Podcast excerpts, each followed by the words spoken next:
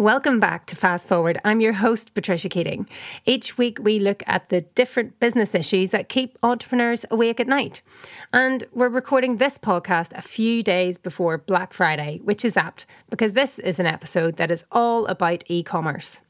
A recent survey by Engine has found that people are spending, on average, 10 to 30% more online as a result of the pandemic and there is growth across all e commerce categories, but in particular, subscription and convenience services that have seen growth in revenues of 200% and conversion of 140%. So, we've invited one of Manchester's homegrown success stories, Tim Hyde, founder of social media marketing agency TWH Media, to join us today to help us get to grips with the rapidly growing focus on, on online retail and e commerce.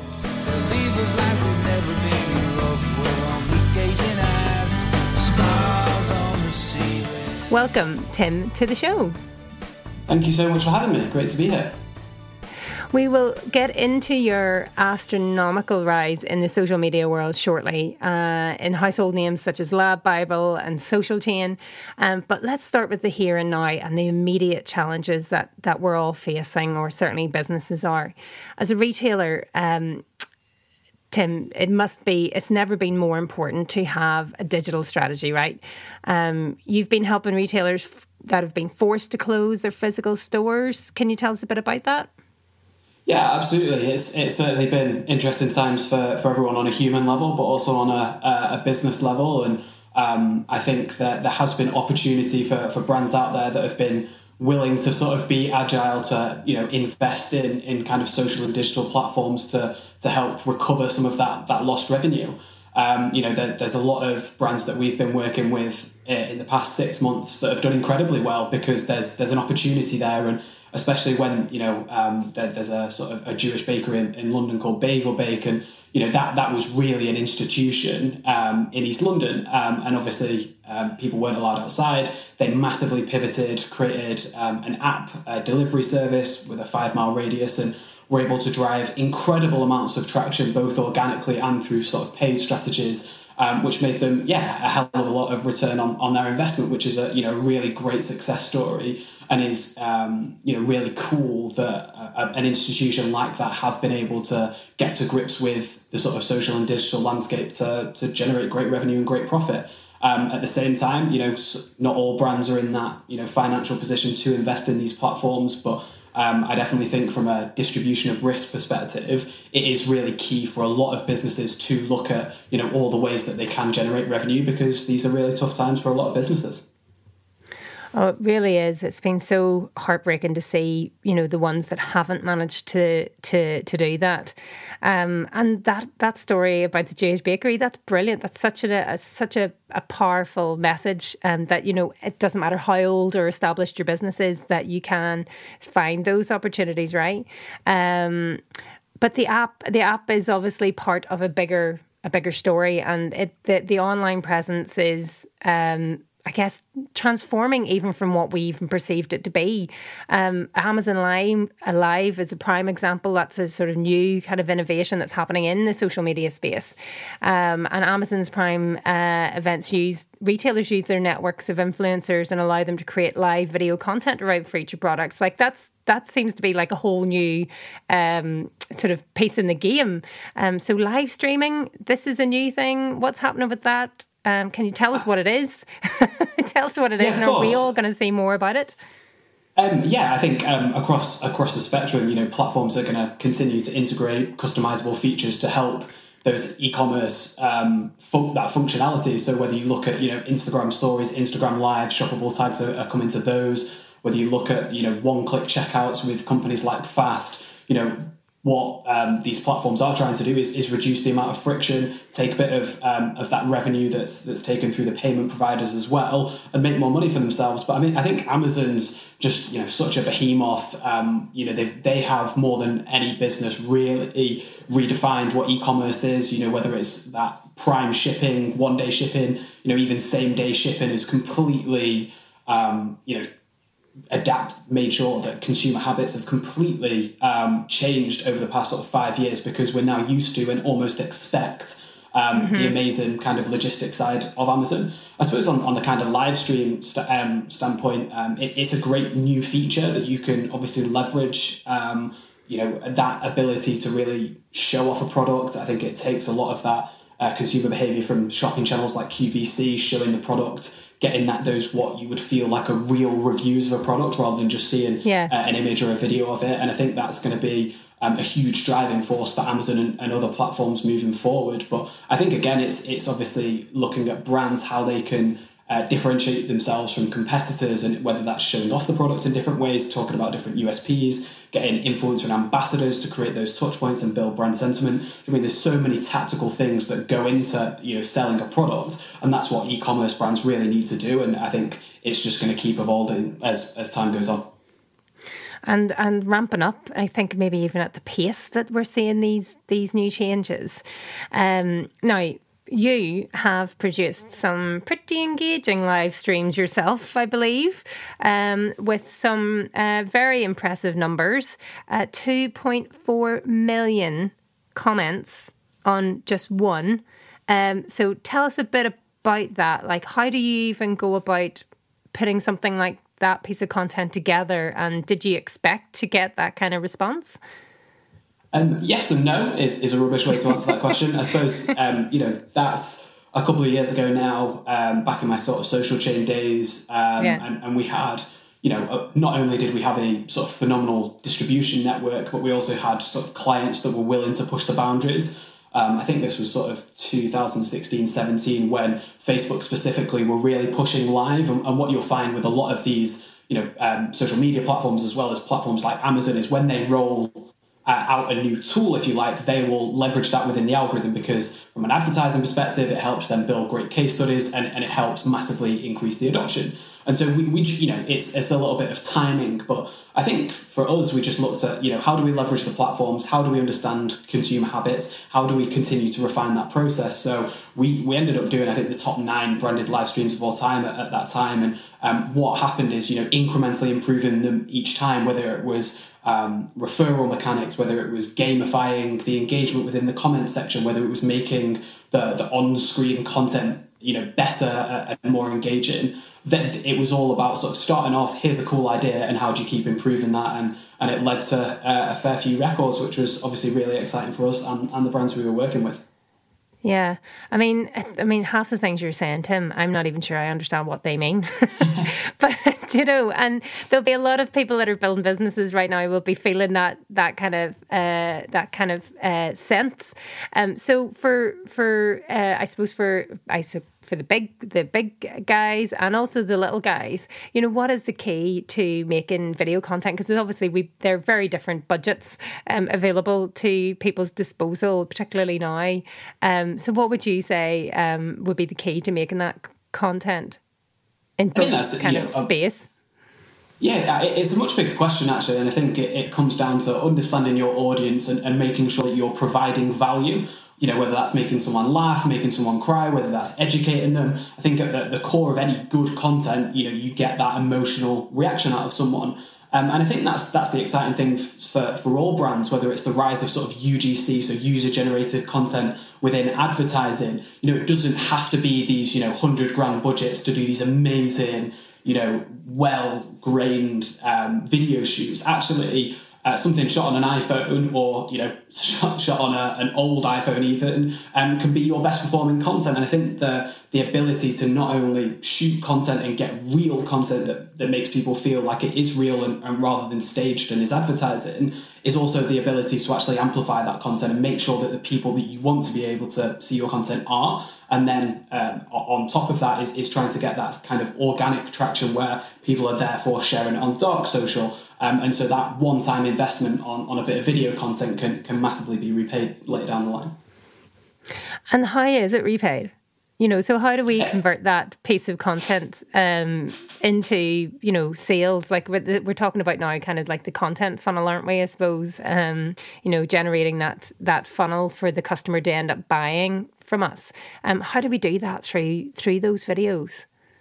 It, it, massively depends. So, um, you know, whether you look at it from a direct consumer perspective or a B2B perspective, you know, you can look at podcast as well. Um, all content is, you know, the, the medium that it's on. If it's engaging people, you're building up that brand equity, you're making, you're, you're differentiating yourselves from competitors and making customers more likely to buy from yourselves. Now, if you're able to do that and at the same time, you know, educate people about your, your mission, your why, why people should buy into what you're doing compared to competitors, um, that is massively going to help that kind of conversion rate. It's, it's the same with everything. If you've got better content, a better website, a better product market fit, a better price proposition, you know, you're putting yourself in that best position to be successful. I suppose from a kind of like content funnel perspective, there's um, some e-commerce data that basically suggests that two percent of um, sales are made on that first initial touch point. And what that you know says to me is that you must have such a phenomenal product that someone sees you for the first time ever and then purchases that product. You know, it's not very likely that that's going to happen. Uh, and so you can't, you know, base your whole business on, you know, putting out one bit of content and assuming that sales are just going to start flooding in. However, this data also suggests that between the fifth and 12th touchpoint, that's where 80% of sales are made. And so if you're able to nurture that audience, if you're able to continually engage them, whether that's through video content, imagery content, influencer content, blogs, podcasts, if you're able to sort of um, create that like frequency illusion where you know people are, are, sort of slowly learning more about your why and, and why you're doing things or, or even just the quality of your product and, and how it compares to other things out there that's massively going to help you uh, convert those people from you know whether it's leads into sales or whether mm. it's you know a generic kind of social media audience into paying customers I mean, you're describing it, and I can see myself being that consumer and particularly because we are all spending more time online. You know i think the use of the internet's gone up 50% over the lockdown but you know we're all in this kind of scrolling you know um, mindset and you constantly see different brands that pop up and they pop up the first time and then they pop up three or four more times and i i can see myself you're describing it and i can go yeah i can see i can see how i, th- I can think of things in my house right now that i've bought because that's happened to me. The dark arts, the, the, wizard, the wizardry of social media. Um, what's also sorry to interrupt, but what's also no, important okay. to, to mention is the fact that like this is great in theory, but you know not every purchase has like that linear consumer journey. You know, not every purchase that you've made within your house or even you know the things that you're looking at in your desk. You know, you, you didn't necessarily go on that perfect user journey where whereas when you had five to 12 touch points and then you bought. Sometimes it's one or 2 mm-hmm. but it depends on the, the sort of marketing levers that you um, uh, turn to like try and switch on. So, for example, um, that, that might be a case of, of one social media ad converts really well because you're using social proof, you're using a customer testimonial, and that actually might convert really, really well because people trust in, you know, real reviews but it might be at the same time that you've got like a big brand awareness piece which is you know much more about kind of establishing who we are as a brand. Right this is what we stand for. And you're not looking to you know generate that sale there and then however you understand that later down the line because you've established that um, touch point because you've educated people on the things that you stand for those people um, you know in a couple of touch points time are more li- likely to be converted. But i think that's the tough thing for marketers is it's you know there isn't just a one size fits all strategy. There's great theory you know there's great data to back this up but at the end of the day it comes down to you know great product market fit getting great content in front of the right people and social and digital allows you to do both of those certainly at scale and I think probably even, you know, with the things that we've all experienced during lockdown, uh, particularly the first time round, you know, we all were all living our normal lives and then the next day the world stopped. Um, but we still needed things. And perhaps maybe well, you were talking earlier about timing um, and um, perhaps even need rather than, you know, more of the I suppose, the luxuries that we all kind of um, bestow on ourselves. Um, you know, that kind of Maslow hierarchy need. Like, what do we need? We basically Absolutely. need groceries. You know, we need basically need groceries to eat. You know, and clothes to wear and me- medicines um, to keep us to keep us well. Um, so it's it's probably down to a little bit of timing as well. Um, Absolutely. So the um, we've touched on some of the sort of, I guess, some of the innovation that's happening in, in e-commerce with live streaming.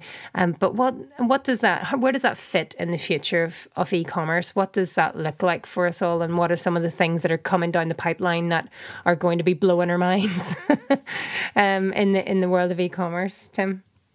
I think you know e- commerce certainly um, how much we're using it and the scale of it specifically in the UK is continuing to rise. You know, in the US, um, the, the adoption of e-commerce was, was probably quite a lot higher. You know, people spend a hell of a lot more in the US on products that they can get. You know, one day shipping for, from Amazon on, whereas I think in the UK we are a little more set in our ways. You know, locality is a massive aspect of that. It's much easier for a lot of us to nip round to a local shop or supermarket, whereas you know, obviously America's huge, and you know some of those locations are very rural, and it's it's not so easy to, to go and get those um, necessary items. Um, I suppose from like a innovation perspective, uh, there's loads of stuff coming. You know, again, we've, we've talked about some of these shoppable live streams. Um, there's going to be continued inter- integrations and, and, shoppable tags across all the social media platforms, not just Facebook and Instagram. You know, Snapchat are working on it. Um, you know, TikTok's continuing to build really quite innovative ad products, which I think is quite exciting. You know, actually, from an advertising perspective, that the platforms have been fairly stale in the fact that yeah, you've got um, you know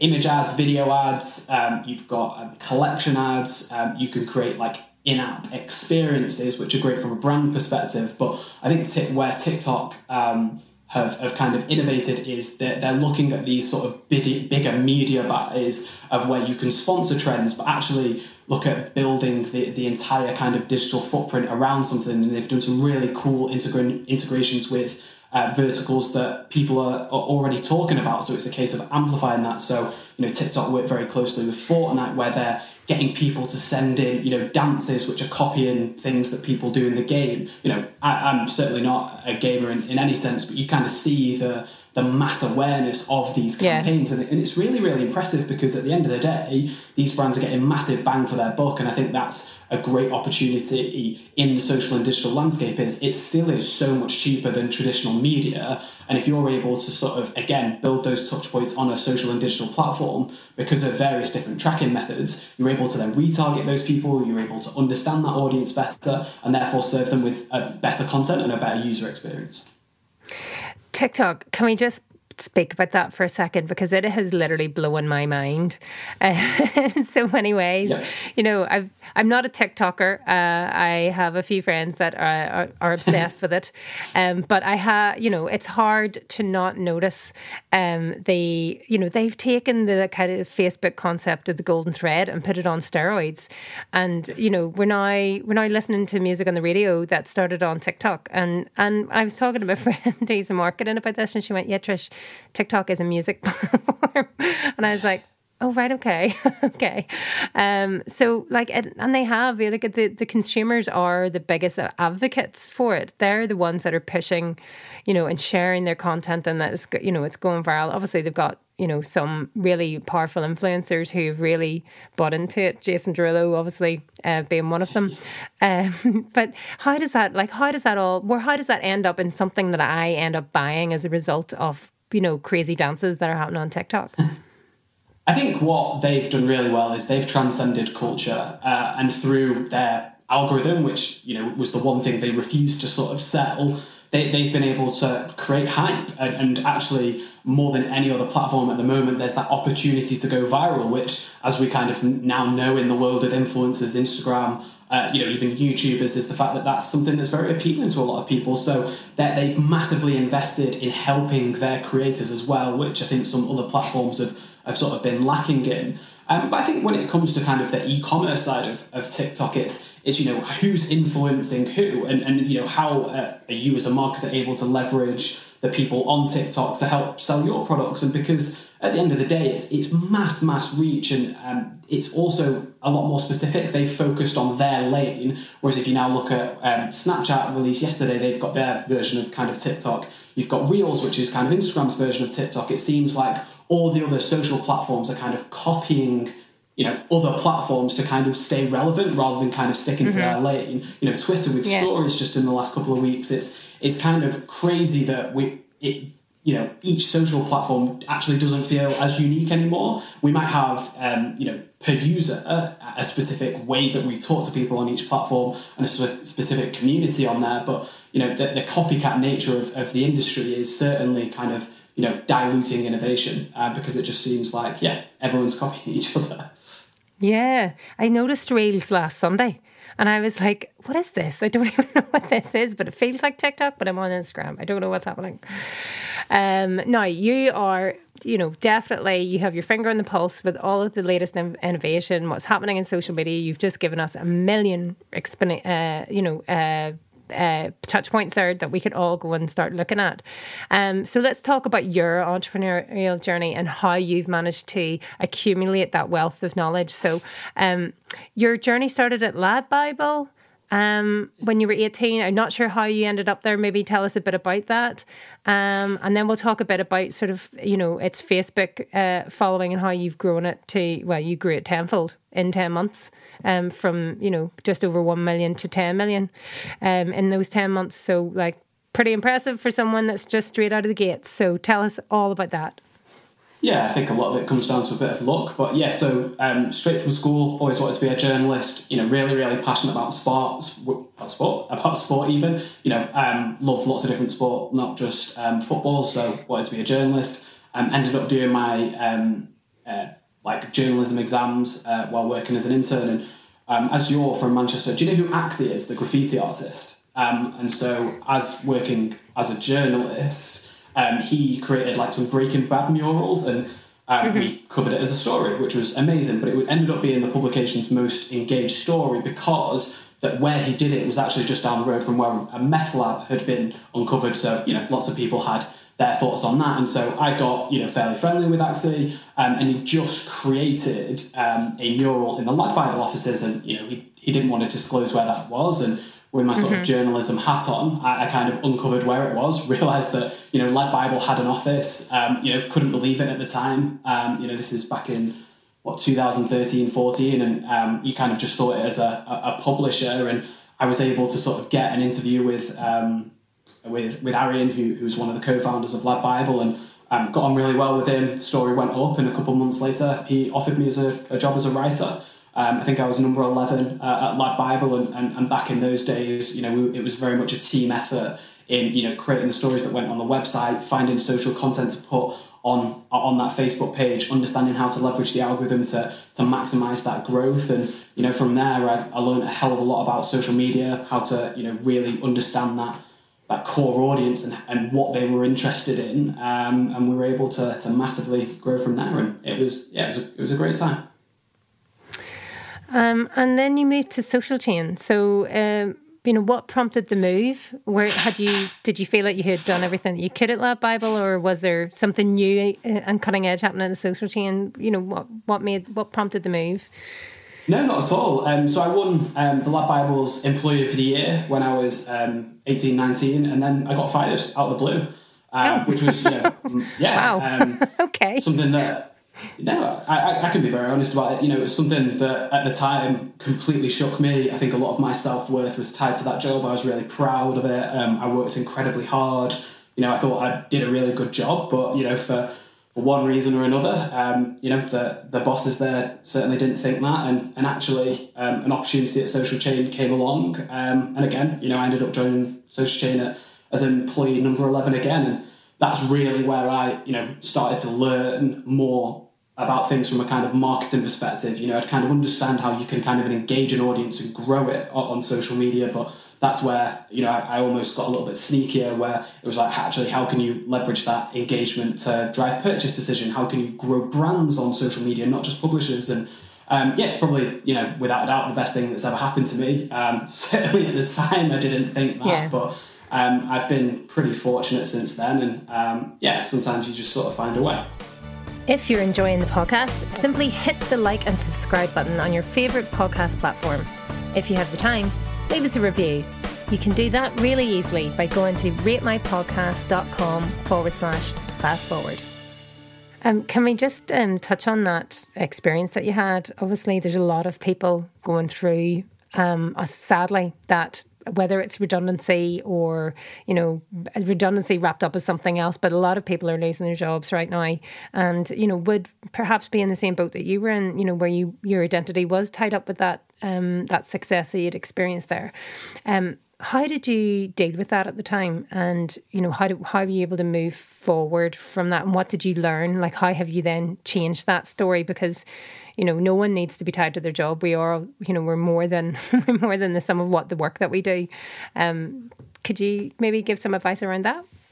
Of course, absolutely. Um, you know, I think uh, when I was, you know, slightly younger, um, I was really embarrassed about it. You know, I think, um, I, you know, it's not not a, great thing to get fired, but um, fortunately, I think if, if you look at Lad Bible, there's been a, a, lot of staff turnover, and you know some of the relationships I still have with with some of those guys. You know, they certainly respected you know how I worked and, and what I did and what I brought to that team, and so I was you know that helped me certainly that you know it wasn't just me. I absolutely had to be mm-hmm. accountable for things, but I think as well that concept of actually um, you know, you were good at, at, what I did, but you know, how did I react? I cried. I cried probably every day for two weeks. I was absolutely mortified. I was, you know, friends and family couldn't believe it. I literally have, you know, the award certificate, employee of the year, and was told I was going to be made a manager and, got fired. It, it, it, was, you know, a, a traumatic experience. But yeah. I think what what happened, you know, time certainly helps a little bit. Um, but it's a case of, you know, you can't sit here there and and, and expect sympathy from everyone. You, you have to get up and, and work hard and, and try and find what, what that next thing is going to be. And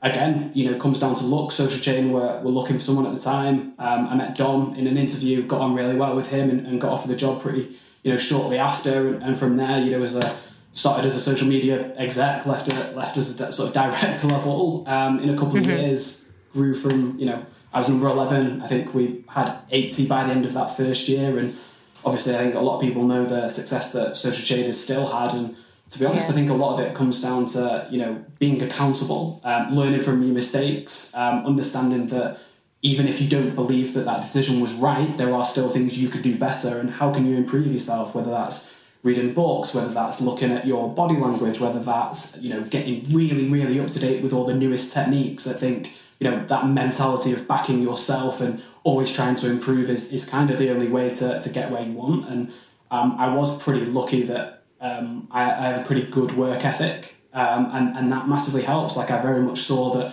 what I was putting in, you know, in those early days of social chain, I was going to get out massively and, and be willing to say yes to everything. You know, not, oh no, that means more work. It's like, yes, that's an opportunity to prove myself. And um, I definitely had a, a, chip on my shoulder for, for quite a few years after, but it's it's definitely definitely helped me moving forward. Yeah, I think it's about focusing on yourself and that the the opportunities will will come along. And you know, you've said a few times there, you know, about you know you'd had clients that were prepared to push the envelope, and you were trying some pretty innovative stuff. So things were going to go wrong. Um, you know, that's what it's all about, really, when you're on that edge of of innovation. Um, so social chain really gave you such a, a such a broad um, additional scope in terms of the marketing skills that you, you needed, um, and then you decided to go it, go it alone, and you've launched your own business a couple of years ago, um, which is great to see. Um, so tell us a bit about that decision and um, how you came about deciding to go um, and launch TWH and what yep. you're hoping to do with it. Um, cool, yeah. So, um, you know, I'm still very close with a lot of the people at Social Chain. You know, I actually really do consider them my close family. Um, and it, it, was a really tough decision, but I think from my growth, um, one of the things that, that sort of pushed me over the edge to, to leave, I got offered a really cool role at an agency called Agency TK. Um, and when I was 21, they asked me to look after a third of that agency globally. So I was between Leeds, London, and Los Angeles. You know, traveling had always been something that really interested me. But one of the biggest things was, um, you know, we were almost writing the book on, on social media marketing at SocialChain. You know, there wasn't kind of all these studies or as this as the amount of data as even there is now on how to do things, and a lot of it just came back to, you know, how, how do you engage people, how do you put out the best content, how do you get in front of people, uh, and a lot of it was kind of very tactical uh, rather than sort of broader strategy. But what we found a lot of the time of, and, and this happens with every new industry, is you could always tell where a marketing director was from. It, you know, we'd be you know six seven figure social media brief, and they'd go, "Well, where's the SEO strategy?" And we'd, we'd kind of be sat there like, you know, that's that's not this brief, and, and I didn't want to just have the lens mm-hmm. of right only what I do is social media. I wanted to understand, you know, how can you integrate um, omni-channel strategies. You know, how can you leverage TV? How can you leverage radio? How can you leverage print? How, how do you really create those impactful campaigns to build brands? Because that's what I was really passionate about. And I think social media, although it's a phenomenal channel to drive acquisition, and, and a lot of what I do now is the performance marketing side actually to, to get brands to the level of scale where you can do something really impactful, that absolutely um, needs um, multiple parts of media. And so that opportunity there was amazing. Um, learned a, a hell of a lot, and it just came to a point. Then they broke a few promises, and I had quite a few clients that were that you know were willing to take the risk on me and, and start my own thing. And um, yeah, it's been a, a pretty good three and a half years since. Yeah. Um, probably like any entrepreneur starting out on their own, it can be a bit hairy at the beginning. And um, what of the the sort of what was the first year like, and um, what have the following years uh, been like for you as a as a business owner? Do you know what? I, I was super lucky. So I, I am pretty risk averse actually, uh, which might sound um, contradictory given that I run my own business and have a fair few different ventures. But um, you know, it, it was literally a case of based on some of the connections I'd made, um, typically in the States, actually, I had two clients that were like, yeah, we'll pay you this. And I was going to earn way more money, work a lot less, and have that quality of life and freedom that I was striving for. So it was such a logical decision. But even then, you know, I was really scared. Um, and I'd say this to loads of friends that have since started businesses. Like, I had like every tick box, you know, I had stable client base, I was going to earn more money, I knew who those clients were going to be, and I was still really worried that jump is something that's really big and, and can be really difficult to do because I'd, I'd never done it before, but has undoubtedly been, um, you know, the best decision um, I, have ever made.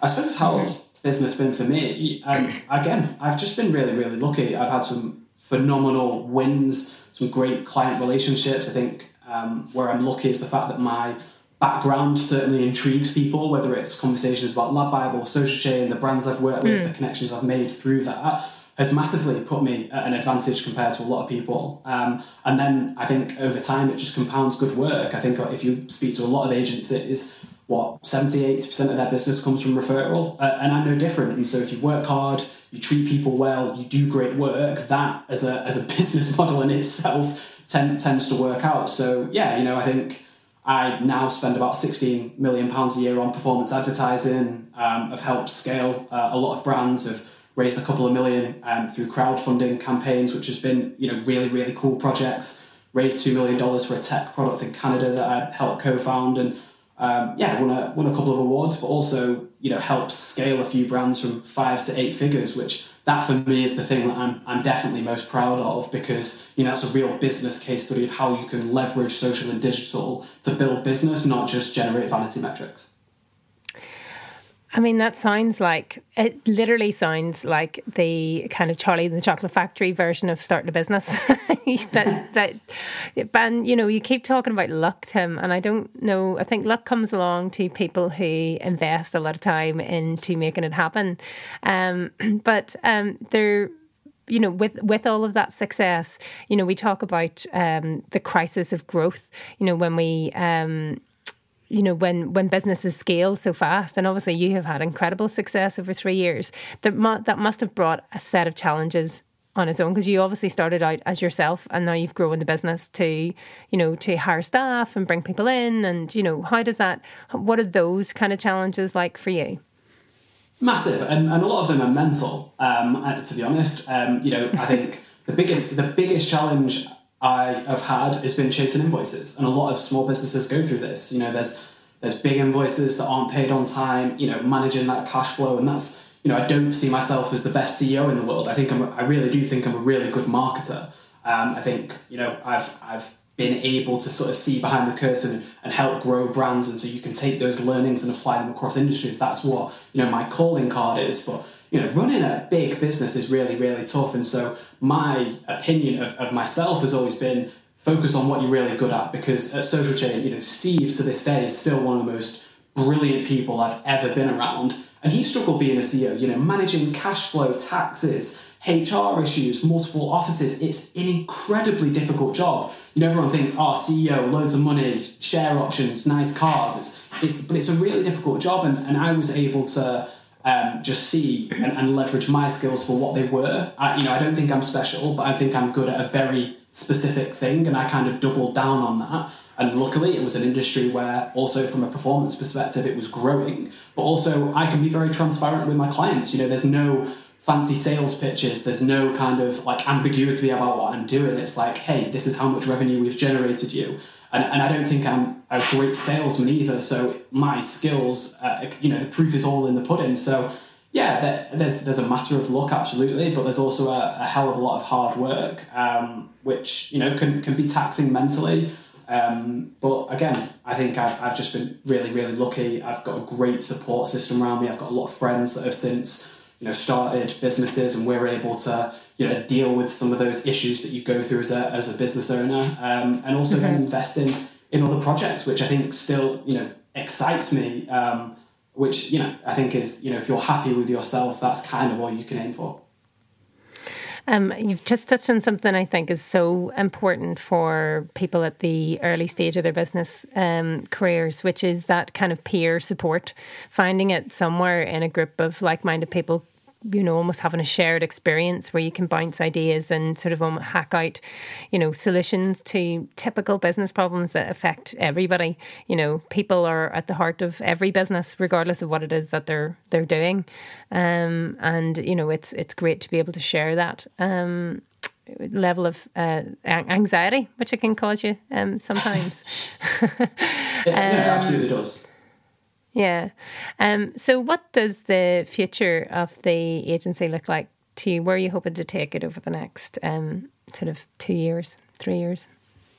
Interesting question. I've never been good at forecasting stuff. It's just you know it's something that I try and I, I like to be a lot more pragmatic. I can go you know if this if I was doing this for a client, it would go well. It depends on what your spend is. Let let's look at the landscape and let's you know do it in kind of incremental jumps because you know, if I look at myself five years ago, I'd never think I'd be in, in this position now. And, and because the, the yeah. landscape and the industry I'm in that moves so quickly, um, the, the focus for me is, is maintaining a really strong quality of life. I, I get to work on some really exciting projects with um, some amazing people and um, you know, I, have got to do a lot of work with DreamWorks. I've done some stuff with Apple Music, Spotify. I just put together the European marketing strategy for Optimum Nutrition. Now they're all really big names, which is you know cool from a vanity perspective. But the projects I'm really proud of are a lot smaller brands. It's being able to you know your um, your input to be really respected, and you put together a plan and strategy that then you can help implement.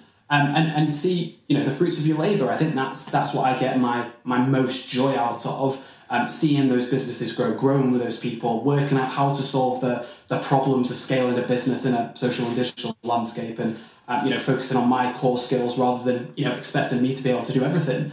Um, and so yeah, I think you know keep on keeping on. Um, I've been able to certainly survive this year, and has ended up being a bit of a record year. Which you know in March I didn't think it would be. I was you know, hmm. bringing friends absolutely petrified. I lost 40% of my business overnight because anyone that was in retail, travel, or hospitality paused. Um, and that was a really difficult thing because you understand ex- absolutely why those clients were pausing because, you know, their businesses closed down.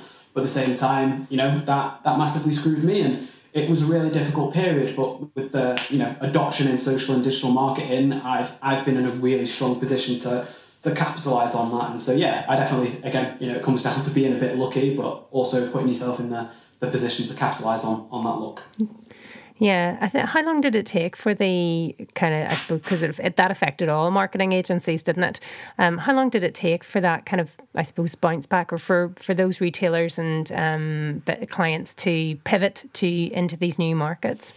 Like when did, so that you lost forty percent in March, but like did it had it reinvent had it reappeared by May? You know, how long did that kind of shockwave last? Some some clients, uh, you know, haven't, um, and I think you know, not saying they've buried their head in the sand, but they just you know, from for business reasons, um, haven't haven't been able to, to pivot how I would have advised. Um, in fairness to a lot of those, I think some of the, the things that almost gets overlooked is because of the changes in some of the small print on furlough schemes, it massively impacted a lot of these businesses because you know they're looking at cash flow, they're looking at you know staffing, they're looking at how to you know keep that business surviving. And one small change massively impacts them, and so they actually didn't have that confidence in right. This is the plan based on these circumstances. It was kind of changing for a couple of months. Um, it probably took me, you know, two months to get back up to the sort of revenue targets I was consistently hitting, and since then, you know, my costs have also gone down. I'm, I'm normally traveling a lot. I've got a lot of clients in the US that I have to see. Got a lot of clients in London. I'm, I'm Knutsford based, so that was a lot of travel to that. And so, um, you know, other than spending a hell of a lot of time on Zoom, um, this year has been extremely yeah. efficient for me, um, which, you know, has, has, has been great in, in some aspects. Yeah, there's definitely been some some upsides, um, and uh, hopefully 2021 will give us a much more balanced, better life if we all see these vaccines come through. Um, so, you you you you grow the business by focusing on exciting projects and and building innovation into everything that you do. Are there any sort of daily habits that you um, that you go by? Is it you know it, it feels like it's, you're more of a here and now guy rather than a what's happening in five years. So is there anything day to day that you do that um, that other people could maybe take some tips from? Uh, potentially. I mean, try, just trying to get outside, you know, even if it's a 5, 10, 15 minute walk, just get the, mm-hmm. the blood pumping. I, I certainly think that, you know, you feel a lot better just getting out the house um, and, and yeah, breathing in some some fresh air. Uh, I think that's that's kind of a, a mini thing. Um, you know, fueling your body with the right stuff. Um, you know, I think sometimes we overlook uh, the nutritional value of eating and, and how that can help your, your brain function at a higher level. Um, that's probably a kind of mini thing. But to be honest, I would say habits wise, it, it comes down to you know what suits you and what suits your lifestyle. You know, I can't sit here and lecture someone that's got you know two kids one business, you know, a wife. Do you know I mean? It's it's so difficult. Yeah. I, I, only have my my lens on that, but I think you know balancing things. Um, I'm someone that does work a lot, but also understanding when is the right time to switch off, when is the right time to work hard, and, and, and you know almost listen to your body a little bit because otherwise you do burn out. Um, and I think that's yeah. been more kind of common than ever this year. Is a lot of people have just you know been head head down grind mode to you know keep their business afloat um, and you can almost forget either why you're doing it, you know, what the, the benefits of doing what you're doing are. Um, and actually, you know, we do have to live your life, and it, it kind of feels this year that everyone's been surviving rather than thriving, and trying to sometimes just refocus and you know understand the, why you do the things that you're doing is is, is really important. I think. Yeah, I seen a, a thing on LinkedIn. Oh, there you go. There's another platform. Um, it was a, but it was a really nice graphical image demonstrating. You know, it was the kind of like a little uh, cartoon of two two people, two stick people, and um, one was just um, it was all colored yellow, and it was like this is work, and it was called work, work hard, and this is what I think I need to do to be successful. And then the other one, it was a bit more of a pie chart with you know a little bit of sleep and a little bit of exercise and a little bit of nutrition. So it is about, as you say, um, that balance, isn't it? Oh, um, balance is everything. um, Tim, I think you could probably um, spend the rest of the afternoon blowing our minds with um, different innovations and uh, social media wizardry um, that's going to be happening um, to dictate our buying habits over the next um, uh, next twelve to eighteen months. But you know, I appreciate the time that you've given us already, sharing your insights into what's happening in in the world of e-commerce we always like to wrap up the podcast with a bit of advice um, to anyone that's looking to um, ramp up. Uh, for I suppose for you it would be you know if they were looking to ramp up their online presence, what would be some of the sort of two or three key takeaways that maybe smaller businesses could deploy uh, in their own digital marketing campaigns today? Ooh, okay, good question. Um, I suppose I think it's it's about leveraging the assets that you have available. You know, don't don't stress if you can't create the, the highest quality video in the world or if you don't have huge media budgets. You know, focus on and, and kind of reverse engineer right. What are your customers potentially going to resonate with? What is that? How do you do your best version of that? And put it out there and not be too worried about, you know, it might not be perfect, it might not be as pretty as you want it to be. You know, I know how business owners want to be in control of their brand and, and, and how that communication is so important to get that messaging right. But I think times like these, if, if you're able to attract, you know, one person by putting out a podcast, if you're able to attract, you know, 10 people to your store by posting on LinkedIn, why are you not doing that? Because over time, that audience is going to grow, it's going to compound, and actually, it could b- become a, a really strong marketing channel for you. So, I actually just think doing more than anything, rather than you know deliberating and thinking whether it's the right thing to do, um, you know, starting and, and putting some of those things into place is, is more important than than not. Perfect. Start with one. I like that um, as a as a way to wrap up today. Um, thank you so much for sharing your um, your insights and your expertise and your incredible uh, career. Uh, I have no doubt we will be seeing a lot more of you um, on the global stage over the coming uh, 12 to 18 months. Um, and, um, you know, thank you so much for um, giving us that piece of advice to wrap up uh, today's podcast. If for anyone that has been really kind of confuddled by all of the sort of different innovations that are happening across all of the platforms. Hopefully, Tim's insight um, will help give you a better night's sleep. Thank you.